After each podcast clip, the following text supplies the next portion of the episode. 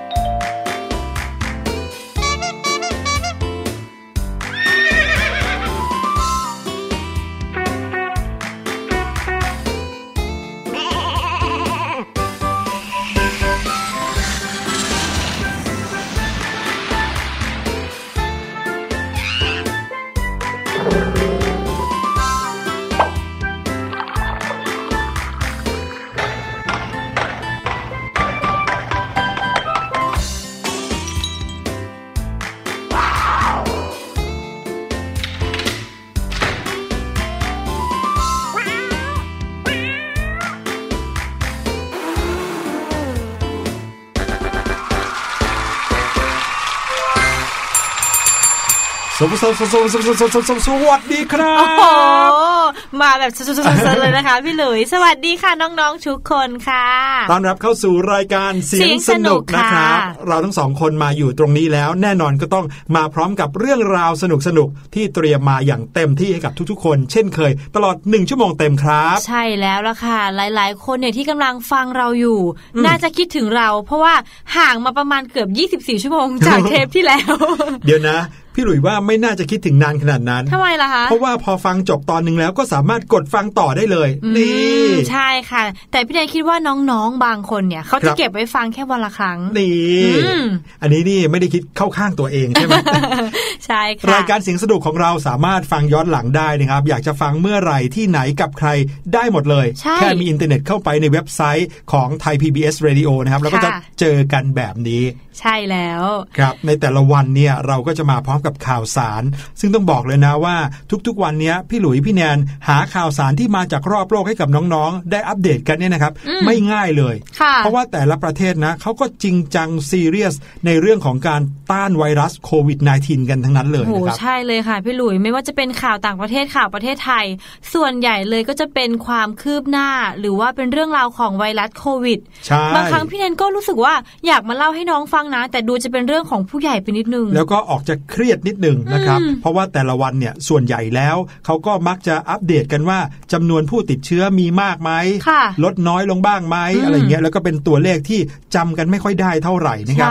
ข่าวที่อยากจะเล่าให้น้องๆฟังส่วนใหญ่แล้วก็เป็นข่าวดีๆ ที่อาจจะเกิดขึ้นในช่วงเวลาแบบนี้ ใช่แล้ว คนทั่วไปเขาเอาเวลาแบบนี้ไปทำอะไรที่สร้างสารรค์กัน หรือว่าเขาช่วยเหลือกันยังไง เพื่อให้คนสามารถผ่านเรื่องราวในช่วงวิกฤตแบบนี้กันไปได้ อย่างมีความสุขไม่เครียดมาก นะครับ รวมไปถึงข่าวของการทำงานของคนที่ยังไม่ยอมหยุดนะครับทำงานต่อเนื่องกันไป บางทีก็ได้ค้นพบอะไรใหม่ ๆ ขุดค้นพบเจออะไรบ้าง หรือบางทีก็เป็นเรื่องของการวิจัยเรื่องที่มีประโยชน์เอามาเผยแพร่ต่อบุคคลทั่วไปบ้างโอ้ใช่เลยค่ะ นักวิทยาศาสตร์แล้วก็นักวิจัยเนี่ยไม่ยอมที่จะหยุดคิดหยุดค้นหาอะไรใหม่ ๆ เพื่อทุกคนบนโลกเลยนะคะ ใช่ครับ ทุกคนก็ต่างทำหน้าที่ของตัวเองอย่างเต็มที่นะครับ พี่หลุยเคยได้ยินพระราชดำรัสของรัชกาลที่9นะครับซึ่งพระองค์ก็เคยบอกว่าเสียใจหรือตื่นตระหนกตกใจได้ในภาวะวิกฤตต่างๆ แต่ต้องไม่ลืมหน้าที่ของตัวเองครับผมวันนี้เนี่ยก็อยากจะชวนน้องๆชวงพี่แนนคุยครับ เพราะว่าหลังๆมาเวลาที่ได้ยินข่าวว่าจะมีการปิด ไม่ว่าจะปิดร้านอาหาร หรือว่าร้านสะดวกซื้อต่างๆ เริ่มมีการจำกัดเวลาในการซื้อใช่ไหมครับ หลาย ๆ ครอบครัวเนี่ยก็มักจะเปิดโอกาสให้น้องๆเนี่ยได้ไปซื้อของที่อยากกิน ได้มากขึ้น ไม่ก็ให้น้องๆเนี่ยได้เลือกขนมหรือว่าเครื่องดื่มที่ชอบมากขึ้นนะใช่เพราะความรู้สึกของคุณพ่อคุณแม่เนี่ยอาจจะสงสารเด็กๆ ที่ไม่ค่อยได้ออกไปไหน ต้องอยู่บ้านเออแล้วก็ในเมื่อนานๆซื้อทีก็ซื้อเข้าไปให้เด็กๆ แบบได้ตามใจเด็กๆ กันสัหน่อยแล้วกัน ซื้ออะไรก็ได้ลูกเต็มที่ที่ลูกอยากกินค่ะ ปรากฏว่าเด็กๆก็เลยซื้อของชอบนะครับ ซึ่งส่วนใหญ่แล้วถ้าเอาเป็นในตู้เย็นของห้างสรรพสินค้า หรือว่าร้านสะดวกซื้อเนี่ยก็มักจะเป็นเครื่องดื่มหวานๆต่างๆ มูใช่เลยค่ะน้องๆ เนี่ยต้องชอบกินน้ำหวานแน่นอน เพราะว่าตอนที่พี่เด็ก ๆจำได้เหมือนกันค่ะว่า ชอบกินมากๆเลย อย่างเช่นที่มันจะเป็นขวดแล้วมีเหมือนน้ำผลไม้แล้วต้องใช้ปากอะกัดแล้วก็ดูด หรือบางครั้งต้องไปแช่ช่องฟรีซก่อนแล้วมันจะเป็นแบบเจลเจวุ้นๆหน่อยอร่อยมากมะพร้าวมีอะไรอยู่ในนั้นใช่ไหมครับใช่ค่ะ นี่พี่หลุยมีอะไรจะมาเตือนครับ ไม่ว่าจะเตือนน้องๆ หรือว่าเตือนพี่แนนค่ะ เครื่องดื่มแบบนี้อร่อยไหมอร่อยมาก อร่อยสุดๆไปเลยใช่ไหมแน่เห็นไหมก็เพราะว่าหวานเนี่ยแหละครับ ก็เลยเป็นสิ่งที่น่าอันตรายครับน้องๆอย่าลืมนะครับ ว่าช่วงนี้พวกเราออกกำลังกายกันไม่ค่อยเยอะเท่าไหร่ครับกัตัวอยู่บ้านใช้พลังงานน้อยลง ดังนั้นน้ำตาลที่เราได้รับในแต่ละวันเนี่ยก็ ไม่จำเป็นต้องได้เยอะมากนัก บางทีอยู่ในอาหารทั้งสามมื้อเนี่ยก็เพียงพอแล้วนะครับแต่เครื่องดื่มเหล่านี้บางทีด้วยความที่เป็นฤดูร้อน ก็อยากจะกินอะไรหวานหวานเย็นเย็นแก้กระหายโอ้พี่หลุยพูดถึงแล้วพี่แนนรู้สึกว่าพี่แนนอยากกินน้ำหวานขึ้นมาเลยอะค่ะใช่ไหมและยิ่งเดี๋ยวนี้คุณพ่อคุณแม่เนี่ยก็เกิดความรู้สึกสงสารพวกเราอยากให้เราซื้ออะไรได้กินตามใจบ้าง ก็เลยกินกันเต็มที่เลย อย่าลืมนะครับว่าในเครื่องดื่มเหล่านั้นเนี่ยมีปริมาณน้ำตาลที่เยอะมากๆนะครับ กินเข้าไปแล้วสามารถที่จะสะสมในร่างกายของเราได้โดยเฉพาะอย่างยิ่งในช่วงที่เราเนี่ยไม่ค่อยได้ออกกำลังกายด้วยใช่ค่ะ แล้วถ้าอย่างนั้นเราจะดูได้ยังไงคะพี่หลุยว่า ว่าเครื่องดื่มที่เราเนี่ยจะกินเนี่ยมันมีน้ำตาลเยอะขนาดไหน มีวิธีง่าย ๆ ครับพี่แนนถามได้ตรงประเด็นมากๆเลย ก็คือเวลาที่น้องๆจะหยิบเครื่องดื่ม ที่น้องๆชอบจากตู้เย็นในร้านสะดวกซื้อเนี่ยนะครับใส่ในตะกร้าเพื่อเอาไปคิดเงินเนี่ยน้องๆลองหยิบมาแล้วก็ลองอ่านที่ฉลากข้างขวดซะหน่อยนะครับว่าตรงนั้นเนี่ยเขามีเขียนเอาไว้หรือเปล่าว่าปริมาณน้ำตาลเนี่ยกี่เปอร์เซ็นต์หรือว่ากี่กรัม เอ๊แล้วถ้าบางทีเป็นภาษาอังกฤษล่ะคะอ่าลองดูนะครับว่ามีคำว่า sugar หรือเปล่า หรือมีคำว่า fructose หรือเปล่านะครับพวกนี้คือชื่อของน้ำตาลทั้งนั้นเลยนะครับ เอ๊ะถ้าอย่างนั้นพี่แนนคิดว่าน้องๆ เนี่ยอาจจะถามคุณพ่อคุณแม่ได้ไหมเหมือนหยิบมาแล้วว่า คุณแม่คะอันนี้มีน้ำตาลกี่กรัมคะใช่หรือว่ากี่มิลลิกรัม หรือว่ากี่เปอร์เซ็นต์นะครับถ้าปริมาณน้ำตาลมีเกิน 5%หรือส่วนใหญ่นะไปที่ 10 กว่าเปอร์เซ็นต์ทั้งนั้นเลยเนี่ยพี่ลุยบอกได้เลยว่าเยอะเกินไปต่อการบริโภคในแต่ละวันนะครับ ถ้าอย่างนั้นปกติเนี่ยเรากินอยู่ที่ 1 ขวดหรือ 2 ขวด เราก็ลดเหลือแค่สัก 1 จิบ อย่างนี้ได้ไหมคะ เป็นไปได้ครับ หรือว่าอาจจะหนึ่งสัปดาห์กินสักขวดหนึ่งก็พอแล้ว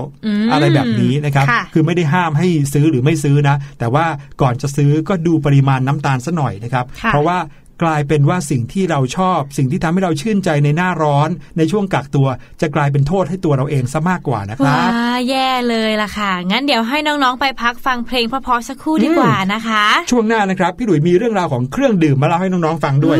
แต่เป็นเครื่องดื่มที่มีอายุยาวนานถึงเป็นร้อยๆปีเลยโอ้โหโอเคค่ะ งั้นเราไปฟังช่วงหน้า What's Going On ค่ะ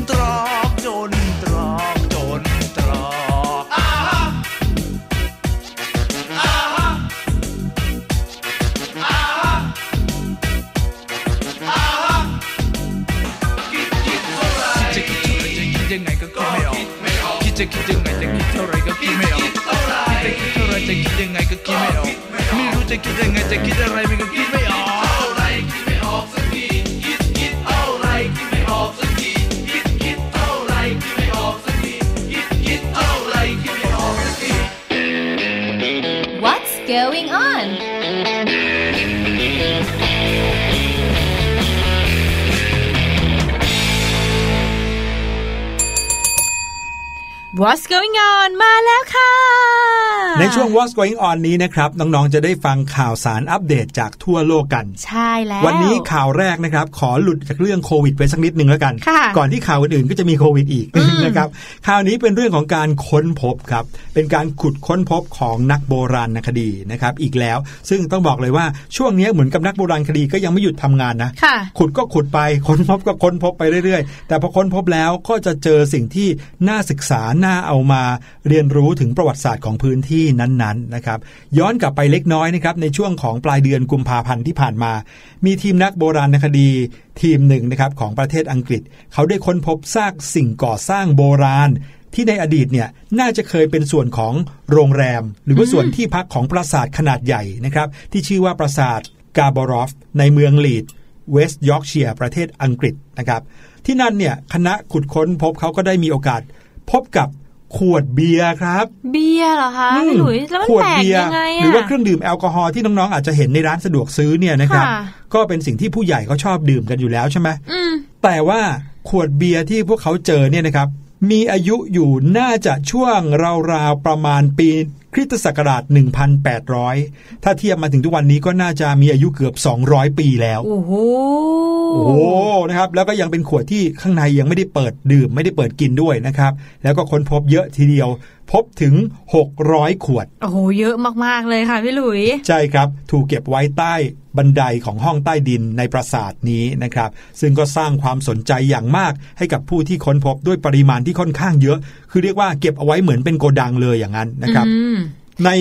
ประเทศทางตะวันตกเนี่ย เวลาเขามีปราสาทใหญ่ๆเนี่ยเขามักจะมองหาห้องใต้ดินค่ะซึ่งห้องใต้ดินเนี่ยมักจะถูกใช้เป็น สถานที่เก็บกักอาหารอืมเนื่องจากว่าที่ที่อยู่ใต้ดินเนี่ยจะมีความเย็นโดยธรรมชาติอ๋ออากาศเย็นมากๆ เหมือนอยู่ในตู้เย็นเลยนะครับค่ะก็สามารถเก็บอาหารได้เป็นระยะเวลายาวนาน บางทีก็เก็บเครื่องดื่มด้วย แต่ส่วนใหญ่เครื่องดื่มที่เก็บเนี่ยมักจะเป็น ไวน์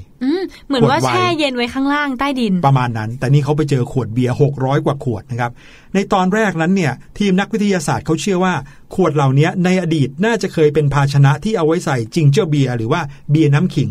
แต่ว่าพอเขาส่งขวดที่ค้นพบนั้นไปตรวจสอบ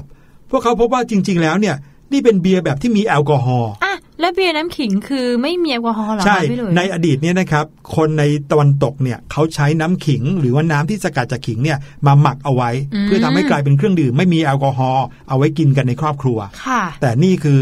ปรากฏว่ากลายเป็นเบียร์ที่มีแอลกอฮอล์แบบที่คนเขากินกันทุกวันนี้เลยแถมนะครับ สิ่งที่น่ากลัวยิ่งไปกว่านั้นโอ้น่ากลัวเฉยเลยใช่ไหมค่ะ ก็คือเขาพบว่ามีการปนเปื้อนของตะกั่วครับ ในระดับความเข้มข้นที่สูงมากเลยด้วย ตะกั่วนี้เราไม่สามารถที่จะบริโภคเข้าไปในปริมาณมากนั่นนี่คะใช่ครับไม่ได้เลยด้วยซ้ำไปนะครับ เพราะว่าตะกั่วเนี่ยก็คือธาตุที่เป็นโลหะหนัก เข้าไปอยู่ในร่างกายของเราเนี่ยก็จะไม่ย่อยสลาย แล้วก็กลายเป็นสิ่งที่ตกค้างอยู่ในร่างกายนะครับนั่นนะสิคะปรากฏว่าขวดเบียร์ที่เขาค้นพบเนี่ยนะครับเขาบอกว่าเป็นเบียร์ที่มีค่า pH ต่ำมาก ค่า pH คือค่าที่วัดความเป็นกรดเบส หรือว่ากรดหรือด่างนั่นเองนะครับ ถ้าตัวเลขน้อยกว่า 7เนี่ยคือจะเป็นกรด ถ้าตัวเลขสูงกว่า 7 ก็จะเป็นด่างค่ะปรากฏว่าขวดเบียร์เหล่านี้นะครับของเหลวข้างในมีค่า pH อยู่ที่ 5.07 ก็คือมีความเป็นกรดสูง แล้วก็มีปริมาณแอลกอฮอล์อยู่ที่ประมาณ 3%ครับ ปริมาณแอลกอฮอล์ 3%เนี่ยไม่ได้ถือว่าเยอะมากนะครับ แต่ว่าตัวของเหลวเหล่านี้เนี่ยที่เขาตรวจสอบผ่านห้องแลบ ปรากฏว่ามีตะกั่วปนอยู่เป็นจำนวนมาก มากถึง 0.13 มิลลิกรัมต่อลิตรครับ โอ้โห เยอะมาก ๆ เลยนะคะ ใช่ ถามว่าเยอะขนาดไหนก็คือ สูงกว่าปริมาณตะกั่วในระดับปลอดภัย ที่องค์การอนามัยโลกกำหนดไว้นะครับ อยู่ที่ 0.01 มิลลิกรัมต่อลิตรโอ้ก็สิบเท่าเลย 13 เท่าเลยโอ้โหสูงกว่าขนาดนั้นเลยนะครับพวกเขาก็เชื่อว่าปริมาณตะกั่วระดับสูงสุดๆเนี้ย เป็นไปได้ว่าน่าจะมาจากการที่สมัยนั้น ผู้คนที่เขาหมักเบียร์เขาก็ใช้น้ำจากท่อประปาใช่ไหมครับ ซึ่งท่อประปาในสมัยก่อนเนี่ย คือท่อที่ทำขึ้นมาจากตะกั่ว ดังนั้นเนี่ยก็น่าจะมีตะกั่วหลุดเล็ดลอดลงมาในขวดเบียร์ที่หมักอยู่นี้ได้โอ้ถ้าอย่างนั้นยิ่งทานเข้าไปคนสมัยก่อนก็อาจจะเป็นโรคหรือว่าเกิดอาการอะไรขึ้นเยอะเลยใช่ไหมคะใช่ครับ เพราะว่าทีมผู้เชี่ยวชาญที่เขาอยู่ในห้องแลบที่ส่งเบียร์นี้ไปตรวจสอบนี่นะครับเขาก็บอกว่าเบียร์เนี้ยไม่ใช่ของที่ควรจะนำมาดื่มเป็นอย่างยิ่งเลยนั่นนะสิเนื่องจากมีปริมาณตะกั่วเยอะมาก แต่ก็แน่นอนแหละครับ การค้นพบในครั้งนี้ก็ถือว่ามีคุณค่าทางประวัติศาสตร์นะครับ เพราะว่าเป็นการ เน้นย้ำว่าในพื้นที่นั้นเนี่ยเคยมีการทำเบียร์เองมาตั้งแต่ 200 ปีที่แล้วนะครับดังนั้นทางทีมผู้ค้นพบเขาก็ตัดสินใจที่จะนำขวดที่พบเนี่ยมาเก็บไว้เพื่อเอาไปจัดแสดงให้กับโรงเบียร์แห่งหนึ่ง ซึ่งเป็นบริษัทผลิตเบียร์ที่มีชื่อของเวสต์ยอร์กเชียร์ในพื้นที่นั้น เหมือนว่าเป็นต้นกำเนิดเอออะไรแบบนี้นะครับ นี่ก็คือเรื่องราวของการขุดค้นพบขวดเบียร์ที่มีอายุถึง 200 ปีในประเทศอังกฤษครับโอ้แต่จะพูดนะคะ ขวดเบียร์ที่ถือว่ามันเหมือนจะกินไม่ได้ด้วยซ้ำอะพี่หลุยเพราะว่ามีค่าตะกั่วเยอะขนาดนั้น อันตรายสุดๆเห็นไหม เนี่ยบอกแล้วว่าเครื่องดื่มมีแอลกอฮอล์เนี่ยไม่ได้น่าดื่มมาตั้งแต่สมัยไหนๆแล้ว น้องๆเองก็อย่าเผลอไปลองนะครับ ใช่แล้วล่ะค่ะ มาถึงข่าวต่อไปดีกว่าค่ะ เป็นข่าวเกี่ยวกับโควิดแล้ว แต่ว่าเป็นเรื่องราวดีๆ ที่ทีมนักวิจัยเนี่ยค้นคว้าข่าวนี้มาจากประเทศไทยเองนะคะ มีทีมวิจัยที่จุฬาลงกรณ์มหาวิทยาลัยค่ะ ได้คิดค้นสเปรย์ใช้สำหรับพ่นหน้ากากผ้า เพื่อเพิ่มประสิทธิภาพในการป้องกันไวรัส กันน้ำแล้วก็กรองเชื้อโรคได้อีกด้วยโอ้ยไม่ธรรมดา ถือว่าเป็นนวัตกรรมใหม่เพื่อเป็นทางเลือกอีกทางเลือกหนึ่งค่ะ ให้แก่คนทั่วไปเนี่ยที่เขาใช้หน้ากากผ้าน้องใช่อันนี้พวกเรารู้กันดีอยู่แล้วเนาะว่า เราไม่จำเป็นต้องใช้หน้ากากอนามัยที่ใช้ในการแพทย์ก็ได้เนื่องจากว่าเราใช้แค่หน้ากากผ้าเนี่ยก็สามารถป้องกันฝุ่นละออง ป้องกันไวรัสโควิด ได้ระดับหนึ่งอยู่แล้วนะครับสำหรับคนที่ไม่ได้มีอาการป่วย อืม ทีมงานวิจัยของผู้ช่วยศาสตราจารย์ ดรเภสัชกรหญิง จิตติมาลัคนากุลค่ะ คณะเภสัชศาสตร์ จุฬาลงกรณ์มหาวิทยาลัยค่ะ ร่วมกับเภสัชกรหญิงพุทธิมนสีบนฟ้าค่ะ ผลิตนวัตกรรมสเปรย์ชิลพลัส protecting spray ขึ้นมา ที่ปราศจากสารที่เป็นอันตรายต่อระบบทางเดินหายใจค่ะ ใช้สำหรับพ่นหน้ากากผ้า โดยสเปรย์เนี่ยจะทำหน้าที่เป็นตัวกรองหน้ากากผ้า แล้วก็เพิ่มประสิทธิภาพในการป้องกันไวรัส น้ำแล้วก็ละอองสารคัดหลั่งค่ะน้องๆโอ้ยน้องๆนึกภาพตามออกใช่ไหมครับ ปกติแล้วเนี่ยหน้ากากผ้าของเรามันก็ใช้สำหรับการกรองสิ่งต่างๆอยู่แล้วค่ะแต่สเปรย์เนี้ยจะช่วยเพิ่มประสิทธิภาพ ให้หน้ากากผ้ามีประสิทธิภาพที่คล้ายคลึงกับหน้ากากอนามัยทางการแพทย์เลย ใช่แค่ฉีดสเปรย์นี้เข้าไป ก็ทำให้ประสิทธิภาพเพิ่มมากขึ้น กรองสารกรองฝุ่น กองละอองอะไรต่างๆ ได้มากขึ้น ใช่แล้วล่ะค่ะ เพราะว่าจากการทดสอบประสิทธิภาพเบื้องต้นนะคะว่า หน้ากากผ้าที่ได้ผ่านการพ่นสเปรย์เนี้ยมีการเชื่อมต่อของเส้นใยผ้ามากขึ้นทำให้ประสิทธิภาพในการกรองอนุภาพ ได้ขนาดเล็กถึง 0.3 ไมครอนเนี่ยนะคะ เพิ่มขึ้นถึง 83%เลย แล้วก็ช่วยเพิ่มประสิทธิภาพในการกรองเชื้อโรคในน้ำลายแล้วก็อากาศเนี่ยได้มากขึ้นถึง 93 แล้วก็1 142%เลย โอ้โห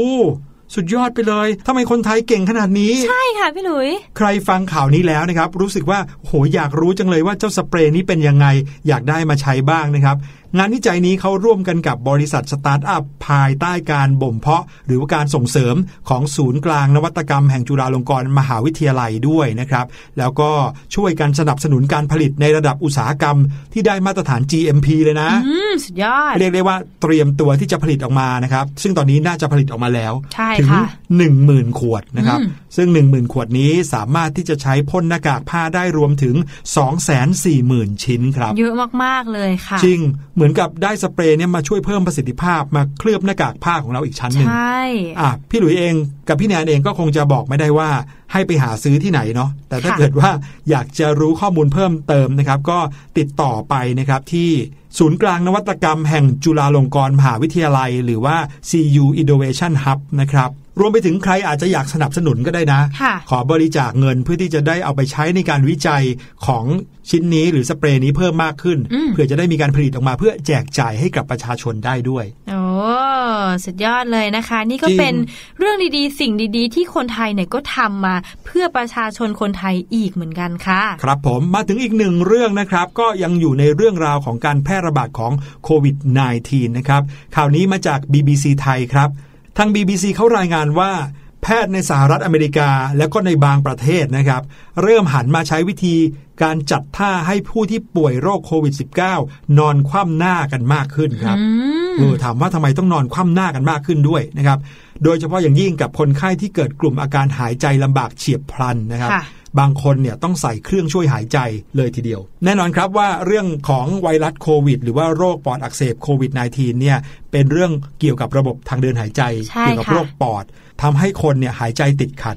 ซึ่งวิธีของการให้นอนคว่ำหน้าเนี่ยนะครับจะช่วยเพิ่มปริมาณออกซิเจน ที่เข้าสู่ปอดให้ง่ายขึ้นสูงขึ้น ไม่น่าเชื่อนะวิธีง่าย ๆ แบบนี้นี่เองนะครับวิธีการนี้ได้รับการพิสูจน์ว่าสามารถช่วยชีวิตผู้ป่วยได้อย่างได้ผล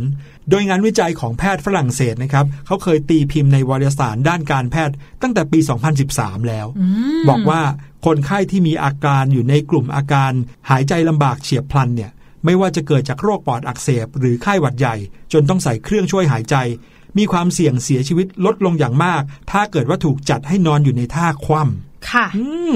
ส่วนงานวิจัยล่าสุดของแพทย์จีนเลยนะคะ ที่ตีพิมพ์ในบริษัทแพทย์อเมริกัน ก็ยืนยันเช่นเดียวกันนะคะ ว่าผู้ป่วยหนักโรคโควิด -19 บางรายค่ะ ในโรงพยาบาลอู่ฮั่นก็ตอบสนองต่อท่านอนคว่ำและมีอาการดีขึ้นกว่าการได้รับความดันบวกเข้าปอดด้วยเครื่องช่วยหายใจอย่างเดียวค่ะ ครับผม เรื่องนี้นะครับแพทย์หญิงแคทเธอรีนฮิปเบิร์ตผู้อำนวยการแผนกดูแลผู้ป่วยหนักหรือ ICU ของโรงพยาบาลเมสซาชูเซตส์เขาก็บอกว่า เราพบว่าวิธีนี้ทำให้คนไข้ในภาวะวิกฤตมีอาการดีขึ้นทันที การนอนคว่ำจะช่วยเปิดให้บางส่วนของปอดขยายตัวขึ้น ในขณะที่คนไข้ซึ่งนอนหงาย ก็จะถูกน้ำหนักตัวกดทับปอดส่วนที่ว่าเอาไว้นะคะ โอ้โหแน่นอนเลยค่ะ เพราะว่าการที่เรานอนแล้วปอดเราถูกกดทับ ก็จะทำให้เราเนี่ยหายใจได้ลำบากอู้อย่างนี้พี่หนุ่ยคะถ้าคนที่ปกติเนี่ยไม่ได้เป็นแล้วรู้สึกว่าเขาเป็นคนหายใจลำบาก สามารถนอนคว่ำได้ไหมพี่หลุยว่าจริง พี่หลุยว่าน่าจะใช้ได้ครับ เพราะว่าเขาคิดเรื่องนี้หรือว่าวิจัยเรื่องนี้กันมา ไม่ได้ตั้งแต่มีโรคโควิดนะเขาวิจัยกันมาตั้งนานแล้วนะครับ ตั้งแต่เกี่ยวข้องกับโรคอื่น ๆ ที่เกี่ยวกับทางเดินหายใจ โรคปอด โรคไข้หวัดใหญ่อะไรอย่างเงี้ยเขาก็แนะนำเรื่องนี้ สังเกตสิครับ เวลาที่พวกเราเองอะ อยากจะนอนให้สบายๆบางที เราก็เลือกที่จะนอนคว่ำนะอืมก็จริงค่ะพี่ลุยเหมือนกับว่าเราจะหายใจได้ดีขึ้น ดังนั้นเนี่ยตอนนี้นะครับ ใครที่ เป็นเกี่ยวกับโควิด -19 เขาก็มักจะมีการจัดท่าให้นอนคว่ำกัน อันนี้บอกกันไว้เฉยๆนะหวังว่าในครอบครัวของคนที่ฟังรายการเสียงสนุกคงยังไม่มีใครติดโควิด -19 นะใช่ค่ะถึงติดแล้วก็ไม่เป็นไร หรือว่าจะไม่ติดก็ไม่เป็นไรนะครับ แต่แค่บอกว่าการนอนคว่ำเนี่ยน่าจะช่วยได้ในเรื่องของการทำให้หายใจสะดวกขึ้นนะครับแม้ว่าจะยังไม่มีผลวิจัยที่รับรองว่าการนอนคว่ำมีผลดีต่อผู้ป่วยโรคโควิด -19 ที่มีอาการเล็กน้อยและปานกลางหรือเปล่า แต่ตอนนี้นะครับก็เริ่มมีการศึกษาทดลองทางคลินิกในเรื่องนี้แล้วนะครับไม่ว่าจะเป็นสถาบันที่มหาวิทยาลัย บางแห่งในสหรัฐอเมริกา เขาก็กำลังติดตามดูอยู่ว่า การนอนคว่ำหน้าส่งผลดีต่อคนไข้กลุ่มไหนมากที่สุด แล้วก็ควรจะต้องอยู่ในท่านอนคว่ำแบบนี้เป็นเวลานานเท่าไหร่กันแน่ ถึงจะดีต่อผู้ป่วยมากที่สุดครับโอ้โหเยี่ยมเลยค่ะ ถ้าเราได้รับผลวิจัยมาอย่างแน่นอนชัดเจนแล้วเนี่ย คิดว่าน่าจะสามารถไปช่วยผู้ป่วยที่อาจตั้งแต่ อาการเบื้องต้นหรือว่าหนักเนี่ยได้มากเลยนะคะพี่หลุยใช่ครับ ตอนนี้ใครที่หายใจไม่ค่อยสะดวกลองหายใจด้วยการนอนคว่ำดู ดูซิจะสะดวกมากขึ้นหรือเปล่านะครับ แต่ถ้าไม่สะดวกยังไงก็ต้องปรับท่านอนด้วยนะครับ ใช่แล้วล่ะค่ะโอ้ทั้งหมดนี้ก็คือข่าวสารเรื่องราวในช่วง What's Going On ที่เราได้นำมาฝากน้องๆนนะคะ เดี๋ยวช่วงหน้านะคะ พี่ลูกเจี๊ยบรอเราอยู่อีกแล้วค่ะ ในช่วงรื้อหรือไม่ค่ะ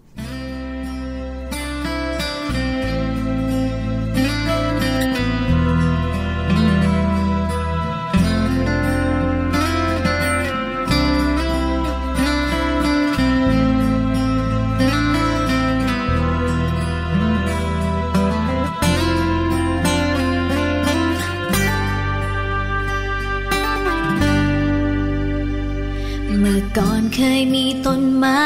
สูงใหญ่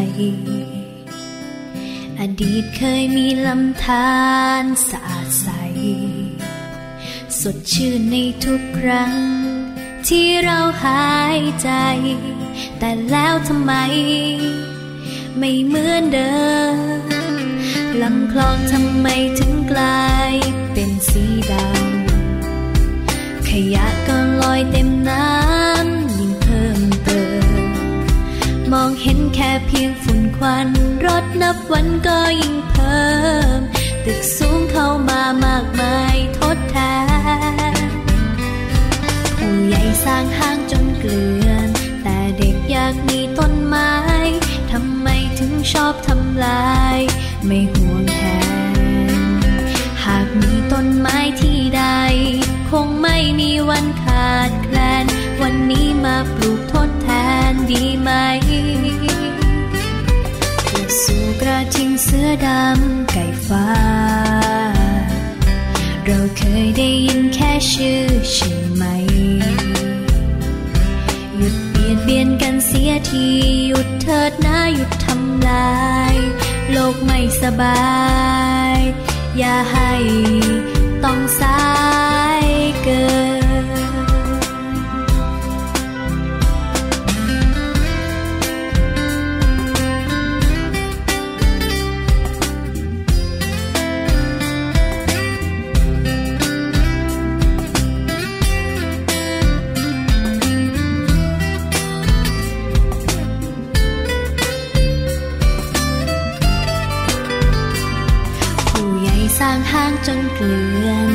เด็กอยากมีต้นไม้ ทำไมถึงชอบทำลาย ไม่ห่วงแหนหากมีต้นไม้ที่ใด คงไม่มีวันขาดแคลน วันนี้มาปลูกทดแทนดีไหม กระสูกระทิงเสื้อดำไก่ฟ้า เราเคยได้ยินแค่ชื่อใช่ไหม หยุดเบียดเบียนกันเสียทีหยุดเถิดนะหยุดทำลาย โลกไม่สบาย อย่าให้ต้องสายเกิน โลกไม่สบาย อย่าให้ต้องสายเกิก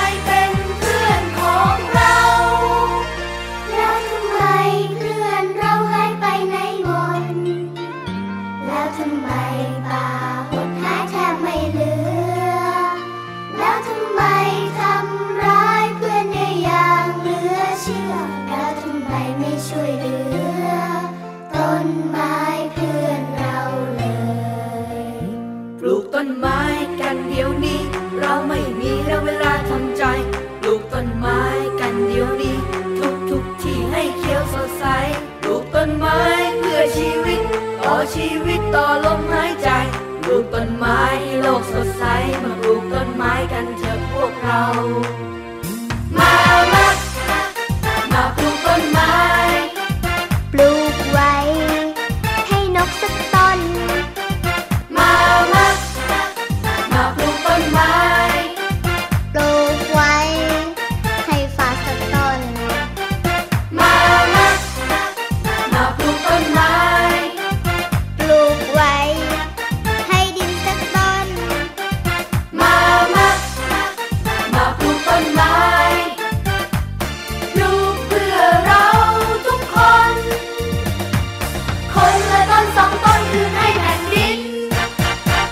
สู่รายการเสียงสนุกครับ และช่วงนี้ช่วงรู้หรือไม่ที่น้องๆ รู้หรือไม่ครับว่าพี่ลูกเจี๊ยบรอน้องๆอยู่แล้วโอ้ยแน่นอนค่ะน้องๆต้องรู้เพราะน้องๆเนี่ยทั้งตารอคอยพี่ลูกเจี๊ยบเลย วันนี้นะครับเรื่องราวที่พี่ลูกเจี๊ยบจะมาเล่าเนี่ยเป็นเรื่องที่พี่ลูกเจี๊ยบอินมากๆเลย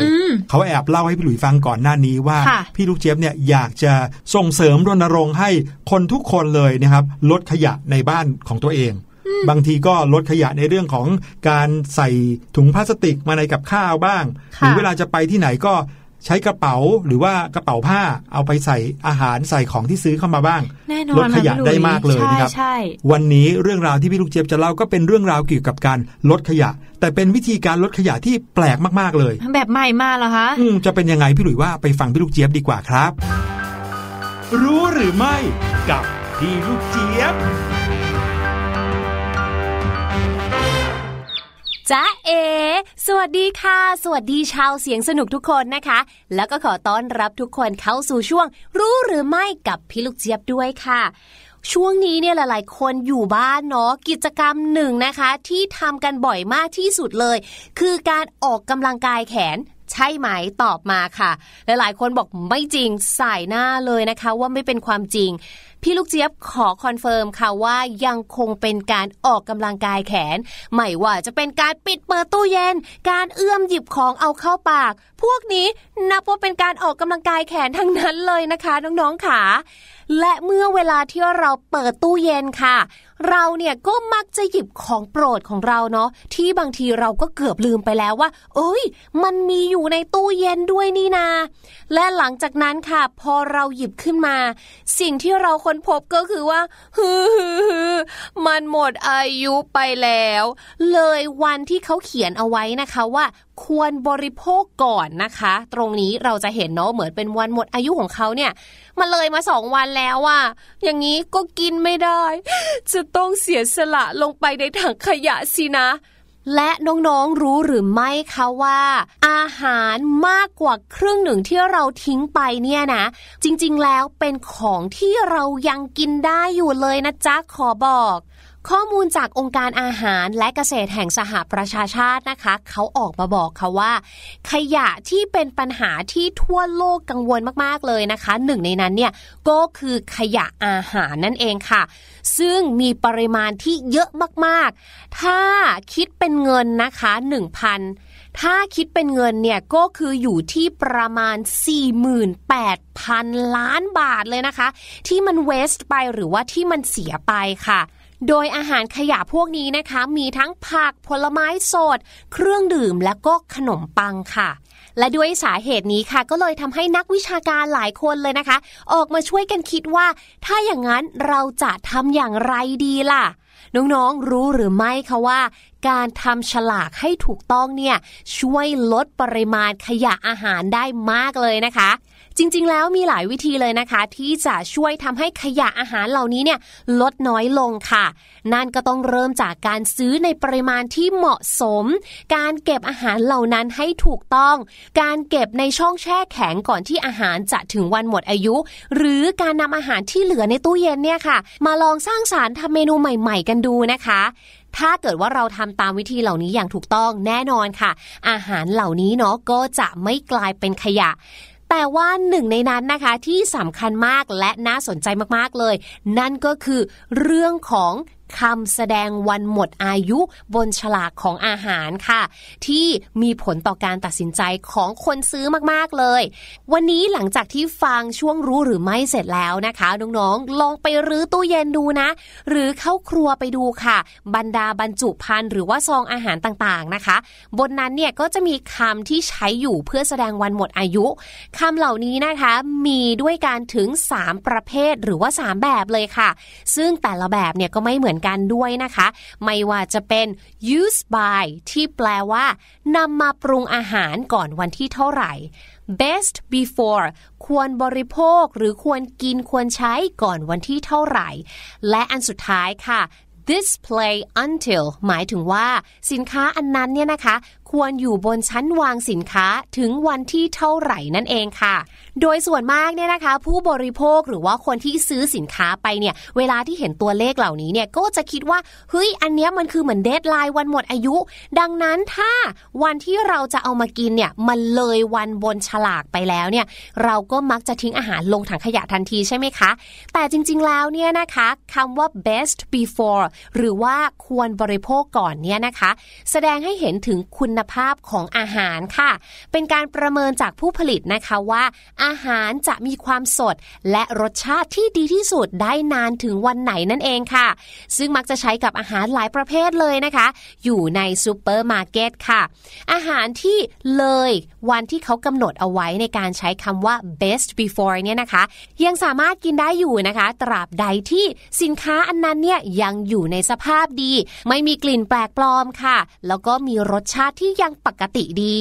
ส่วนคำว่า use by นะคะ หรือว่านำมาปรุงอาหารก่อนวันที่เท่าไหร่เนี่ยเขาแปะเอาไว้เพื่อแสดงถึงความปลอดภัยของอาหารค่ะ โดยมักจะใช้กับเนื้อสัตว์ ปลา หรือเนื้อไก่ที่เสื่อมสภาพได้นั่นเองค่ะ ดังนั้นในฐานะที่เป็นผู้บริโภคหรือผู้ซื้อเนี่ยนะ เราก็ควรที่จะยึดวันที่บนฉลากนี้อย่างเคร่งครัดเลยค่ะ โดยไม่ต้องคำนึงถึงเรื่องสภาพหรือกลิ่นของอาหารเหล่านั้นนะคะ ควรนำมาใช้หรือนำมาปรุงอาหารก่อนวันที่ที่ระบุไว้บนฉลากค่ะ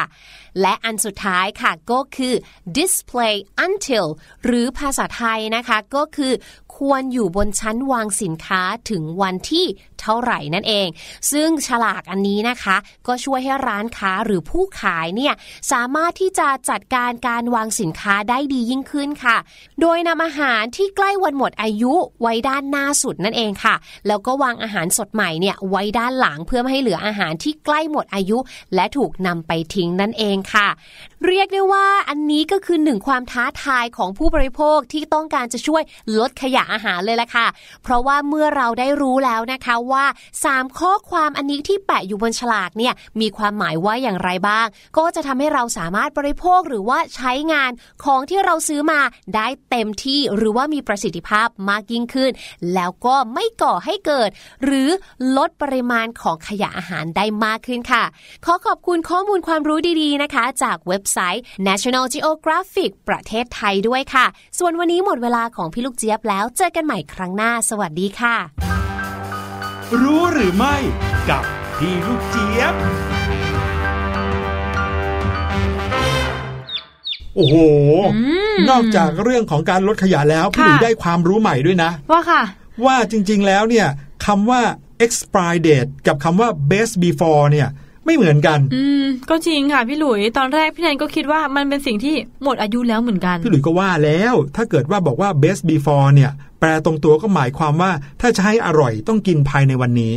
ใช่ไหมถ้ากินหลังจากนี้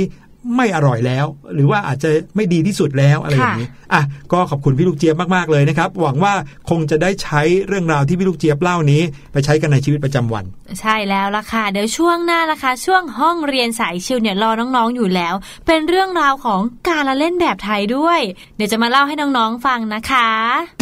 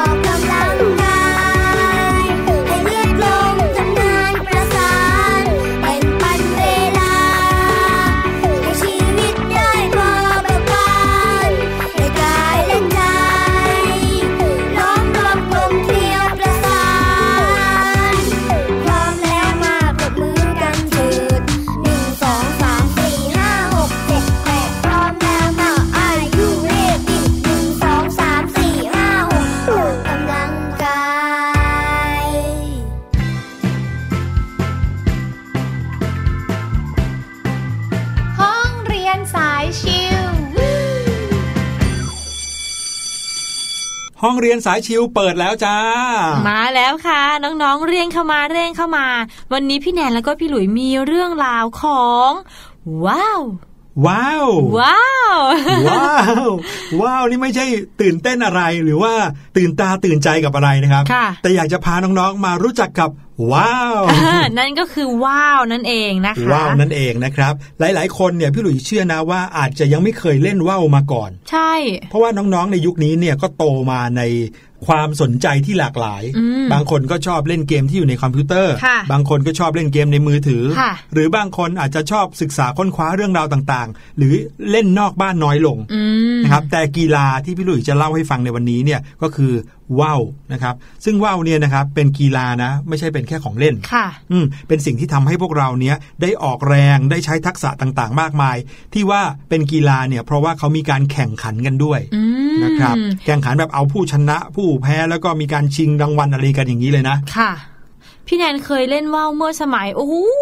เด็กมากน่าจะประมาณหลายสิบปีที่แล้วโอ้โหอย่างนั้นเลย เด็กมากเพราะว่า หลังจากนั้นมาก็คือไม่ได้เล่นอีกเลยค่ะ เพราะว่าการเล่นว่าวเนี่ย มันจะต้องใช้พื้นที่โล่งๆแล้วก็กว้างๆค่ะแล้วก็ต้องใช้ลมด้วย ใช่ ซึ่งมันค่อนข้างจะยากมากในพื้นที่ที่อยู่ใกล้ๆบ้านพี่แนน ครับ ถ้าเกิดว่าพื้นที่น้อยหรือไม่ค่อยมีพื้นที่กลางแจ้งเนี่ย คนก็มักจะไม่ค่อยได้เล่นกัน ใช่ค่ะ โอ้โห สมัยพี่หลุยเด็กๆนะเล่นทุกวันเลยนะครับ เสาร์อาทิตย์นี่ยิ่งสนุกใหญ่เลยนะครับ โดยเฉพาะช่วงหน้าร้อนแบบนี้ ใช่ค่ะ ในฤดูร้อนเนี่ยนะครับจะมีลมที่พัดมาจากทางตอนใต้ของจีนมาสู่บริเวณของประเทศไทย เรียกว่าลมมรสุมตะวันออกเฉียงเหนือ ในระยะนี้นะครับทางฝั่งตะวันออกเฉียงเหนือของประเทศไทยลงมา ก็จะเป็นช่วงเวลาที่เก็บเกี่ยวข้าวในท้องทุ่งนานะครับ ลมที่พัดจากทิศเหนือลงใต้ชาวบ้านเรียกว่า ลมว่าวเรียกแบบนี้กันมาตั้งแต่อดีตการแล้วนะครับ ส่วนลมที่เล่นว่าวพัดจากทิศใต้ขึ้นทางทิศเหนือในช่วงกลางฤดูร้อน เขาเรียกว่า ลมตะเภาซึ่ง ลมที่มาดีๆ ตึงๆ แบบนี้ทั้งสองชนิดเนี่ยก็เลยทำให้เกิดกีฬาว่าวขึ้นนะครับ ซึ่งคนไทยในสมัยก่อนก็จะประดิษฐ์ว่าวต่างๆ ขึ้นสู่ท้องฟ้า เพราะว่ามีกระแสลมดี แล้วก็ท้องทุ่งนาก็กว้างขวางว่างเปล่า ใครอยากจะวิ่งเล่นตอนไหนก็วิ่งได้ใช่ไหมใช่ค่ะแล้วก็มีการทำกิจกรรมการเกี่ยวข้าวอะไรเสร็จเรียบร้อยแล้ว หรือบางทีก็อาจจะเป็นการระหว่างเก็บเกี่ยวเขาก็จะเอาว่าวขึ้นผูกไว้ ฟังเสียงว่าว การเล่นว่าวก็เลยเป็นประเพณีที่มีความผูกพันกับคนไทย แทบจะทุกภาคเลยนะครับแล้วก็โดยเฉพาะอย่างยิ่งสมัยก่อนเนี่ยคนไทยก็ปลูกข้าวกันเยอะใช่ไหมเป็นเกษตรกร ดังนั้นเนี่ยก็เลยมีความผูกพันกับธรรมชาติสายลมแบบนี้ว่าวคืออะไรว่าวก็คือเครื่องเล่นชนิดหนึ่งนะครับ ซึ่งส่วนใหญ่แล้วมีโครงเป็นไม้ไผ่นะครับ แล้วก็พอขึ้นโครงเสร็จก็ปิดทับด้วยกระดาษ ผ้าหรือบางทีอาจจะเป็นพลาสติกวิธีเล่นก็คือปล่อยให้เจ้าว่าวเนี่ย ลอยอยู่ในอากาศด้วยแรงลม โดยมีเชือกนะครับ บังคับเจ้าว่าวนั้นอยู่นะครับ ถ้าเกิดว่าใครเคยเห็นหรือว่าเคยเล่นว่าวเนี่ย ก็จะเห็นว่าเขาจะเป็นแผ่นกระดาษหรือแผ่นพลาสติกใหญ่ๆที่มีโครงเป็นไม้ไผ่ใช่ไหมครับ แล้วเราก็มีเชือกที่เจาะรูจากตัวว่าวเนี่ย ลากมายาวๆ ยาวๆเลยนะ ยาวบางทีเป็น 10บสเมตรเลย แล้วเราก็เอาเชือกนั้นอะม้วนม้วนม้วนทักเข้ากับกระป๋อง หรือว่าม้วนเข้ากับขวดอะไรสักอย่างหนึ่งที่ถือได้ง่าย เราก็จะหยิบไอ้ขวดที่มีได้พันอยู่รอบๆเนี่ยหรือเชือกเล็ก ๆ พันอยู่รอบๆนี่นะครับ กับตัวว่าวเนี่ยออกไปข้างนอกออกไปในวันที่มีลมดีๆ แล้วก็เล่นว่าวโดยการวิ่งเลยนะครับ คือวิธีการเล่นว่าวเนี่ยสนุกตรงนี้แหละครับ ใช่ต้องวิ่งค่ะพี่หลุยจะต้องมีเพื่อนช่วยปล่อยคนหนึ่งหรือถ้าไม่มีเพื่อนปล่อยนะ ก็ต้องวางว่าวไว้บนพื้น โดยไม่ให้ว่าวเปียกด้วยนะค่ะเออวางบนพื้นเสร็จปุ๊บก็ทอดเชือกออกมาให้ยาวๆยาวสักประมาณ4ี่ห้าเมตรอะแล้วก็เริ่มหันหลังแล้วก็ออกวิ่ง วิ่งวืดแล้วก็ในระหว่างที่วิ่งนะครับ เราจะต้องปล่อยเชือกออกไปให้ยาวที่สุดเท่าที่จะยาวได้ เชือกที่ม้วนอยู่ที่ขวดเนี่ยปล่อยปล่อยปล่อยออกไปจนกระทั่งว่าวเนี่ยติดอยู่กับลมใช่ไหมครับแล้วค่อยๆยาวขึ้นว่าวจะค่อยๆ สูงขึ้นสูงขึ้นสูงขึ้นไปเรื่อยๆ จนกระทั่งว่าวเนี่ยติดลมอยู่บนฟ้าตอนเด็กๆ พี่แนนเนี่ยรู้สึก แปลกใจว่า เอ๊ะทำไมถามคุณพ่อค่ะว่าทำไมว่ามันถึงไปลอยอยู่ข้างบนฟ้าแล้วมันไม่ตกลงมาได้ อืแล้วมันเป็นเรื่องที่ยากมาก ซึ่งตอนเด็กๆที่พี่แนนเริ่มเล่นเนี่ยนะคะ มันไม่มีการติดลมเลย เราวิ่งวิ่งวิ่งวิ่งพอเราหยุดวิ่งปุ๊บมันก็ร่วงลงมาพ่อคุณพ่อก็เลยอธิบายว่า มันจะต้องไปถึงจุดหนึ่งที่มันสูงและแล้วมันไปอยู่ลมบนแล้วลมมันจะพัดพัดพัดให้ว่าวล่ะ มันอยู่ข้างบนอยู่บนนั้นเลยไม่ยอมร่วงนะครับ มีหลักฐานชัดเจนนะครับว่าคนไทยเล่นว่าวกันมาตั้งแต่สมัยสุขโขทัยเลยสืบเนื่องตั้งแต่นั้นเลยมาจนถึงปัจจุบันนะครับ ก็อย่างที่บอกส่วนใหญ่ก็จะใช้ไม้ไผ่ทำโครงว่าวแต่ว่ายุคหลังๆ ก็มีการใช้พลาสติกนะทำเป็นโครงพลาสติกยาวๆ เพราะว่าจริง ๆ แล้วที่ใช้ไม้ไผ่เนี่ย เพราะว่าไม้ไผ่มีความยืดหยุ่นสูง แล้วก็สามารถเหลาให้ได้ทุกขนาด อยากจะได้ขนาดเล็กขนาดใหญ่จะหนาจะกว้างจะแคบยังไงทำได้หมดเลยนะครับ และอย่างที่พี่แนนเล่า องค์ประกอบที่สำคัญที่สุดของการเล่นว่าวก็คือ แรงลมนะครับที่จะทำให้ว่าวนั้นลอยตัวอยู่ในอากาศได้ รองลงมาจากแรงลมนะครับสิ่งสำคัญอีกอย่างหนึ่งก็คือ สายป่านหรือว่าเชือกที่เราใช้ในการเชื่อมระหว่างสายป่านหรือว่าเชือกที่เราใช้ดึงว่าวเอาไว้ ให้ติดอยู่กับเรานะครับ ไม่อย่างนั้นว่าวก็จะลอยหายไปในอากาศเหมือนกันนะครับ ว่าวที่เล่นกันอยู่ทั่วไปในทุกภูมิภาคของประเทศไทยนะครับ มีหลายชนิดมากๆเลย ใช่ค่ะน้องๆวิธีการเรียกว่าวนะครับก็ส่วนใหญ่เรียกตามรูปร่างของว่าวใช่ว่าวอีลุมว่าวดุยดุยว่าวจุลาว่าวปักเป้านะครับมีหลายแบบเลย แต่ว่าวชนิดหนึ่งที่พี่ดุยชอบมากนะครับ แล้วก็เคยมีเป็นของตัวเองด้วยว่าวอะไรก็คือว่าวงูอุ้ยว่าวงูอ่าว่าวงูเนี่ยนะครับก็จะเป็นว่าวที่มีลักษณะรูปร่างคล้าย ๆ กับสี่เหลี่ยมคางหมูนะแต่ก็จะมีด้านบนเนี่ยโค้ง นะครับแล้วเขาก็จะทำให้รูปร่างเนี่ยเหมือนหัวงูที่แผ่แม่เบี้ย เสร็จแล้วก็จะมีหางว่าวนะครับด้วยการเอากระดาษย่นเนี่ยมาทำเป็นขนาดเป็นหางยาวมากๆเลยนะครับโอ้อย่างนี้เวลาเราเราลากแล้วก็วิ่งไปเนี่ยเราก็จะเห็นหางมันเนี่ยยาวเหมือนเป็นงูเลยสะบัดสะบัดใช่ไหมคะใช่ครับว่าวงูเนี่ยเป็นว่าวรูปสัตว์ที่นิยมเล่นกันทั่วทุกภาคในประเทศไทยเลย โครงว่าวก็ทำง่ายมาก แต่ว่าวที่ดังๆนะครับไม่ใช่ว่าวงู คือว่าวปักเป้า ใช่ค่ะ ว่าวปักเป้าเนี่ยนะคะ ถือว่าเป็นเอกลักษณ์ของว่าวในภาคกลางค่ะน้องๆ แล้วก็เป็นว่าวประจำชาติไทยด้วย ที่เคียงคู่กับว่าวจุฬาอืมมีโครงเป็นรูปสี่เหลี่ยมขนมเปียกปูนค่ะคล้ายกับว่าวอีลุมค่ะ แต่ว่าโครงไม้ไผ่ส่วนที่เป็นปีกเนี่ย จะแข็งกว่าปีกของว่าวอีลุมมากเลย จึงต้องมีหางยาวเพื่อถ่วงปลายด้วย แล้วก็มีอาวุธเรียกว่าเหนียง เหมือนเหนียงที่คอพี่แนนหรือเปล่าคะไม่ใช่อย่างนั้นนะครับ แต่ว่าเหนียงของว่าวปักเป้าเนี่ยจะเอาไว้ใช้ในการโจมตีว่าวของคู่ต่อสู้นี่การแข่งว่าวเนี่ยเขาก็ต้องเอาว่าวขึ้นไปคู่กันบนบนฟ้าใช่ไหมครับเสร็จแล้วก็จะมีการชักให้ว่าวเนี่ยมาใกล้ๆกัน บางทีก็ใช้เชือกของตัวเองเนี่ยนะครับ ไปถูกับเชือกว่าวของอีกคนหนึ่งเพื่อให้ว่าวของเขานั้นขาดกระเด็นลอยไป หรือบางทีอาจจะเอาอาวุธที่อยู่ในว่าวของเราเนี่ยนะครับ ไป กระแทกที่ว่าวของคู่ต่อสู้หรือฝั่งตรงข้าม ให้ว่าวของเขานั้นขาดทะลุแล้วก็ร่วงตกลงมา โอ้อันนี้คือการแข่งว่าวกันเหมือนเป็นการต่อสู้กันแบบหนึ่งนะครับค่ะ อีกแบบหนึ่งนะครับก็คือว่าวจุฬาที่คนเนี่ยรู้จักกันเป็นอย่างดี แต่ว่าพี่หลุยไม่ค่อยเห็นใครเล่นนะเพราะว่ารูปร่างของว่าวจุฬาจะคล้ายๆดาวนะแต่ว่าก็จะชักยากหน่อยนะครับ ยังมีว่าวอีลุมว่าวดุยดุยว่าวดุยดุยเนี่ยน่ารักมากนะครับชื่อน่ารักมากเลยค่ะเขามีลักษณะคล้ายกับว่าวจุฬานะครับแต่ก็จะมีหางที่ยาวกว่า แต่ว่ามีขนาดเล็กกว่า แล้วก็มีว่าวงู ว่าวหัวแตก ว่าวรูปเต่าก็มีนะครับ ว่าวใบไม้ ว่าวประทุน มีว่าวแมลงหัวเขียวด้วย มีว่าวแมลงวันหัวเขียวด้วยค่ะพี่หลุยอันนี้จะเริ่มที่จะเรียกชื่อว่าวตามรูปร่างของว่าวใช่ค่ะ แล้วก็มีว่าวปลาปีกแอนค่ะว่าวปลาว่าวปลาวานก็มีด้วยค่ะน้องๆครับว่าวควายด้วยโอ้โหส่วนใหญ่แล้วจะเป็นการดัดแปลงจาก ว่าวรูปร่างหลักๆนี่แหละครับไปเป็นรูปร่างต่างๆที่ค่อนข้างแตกต่างกันออกไปนะครับทำว่าวเป็นรูปเครื่องบินก็ยังมีเลยนะครับ นั่นก็คือเรื่องราวของ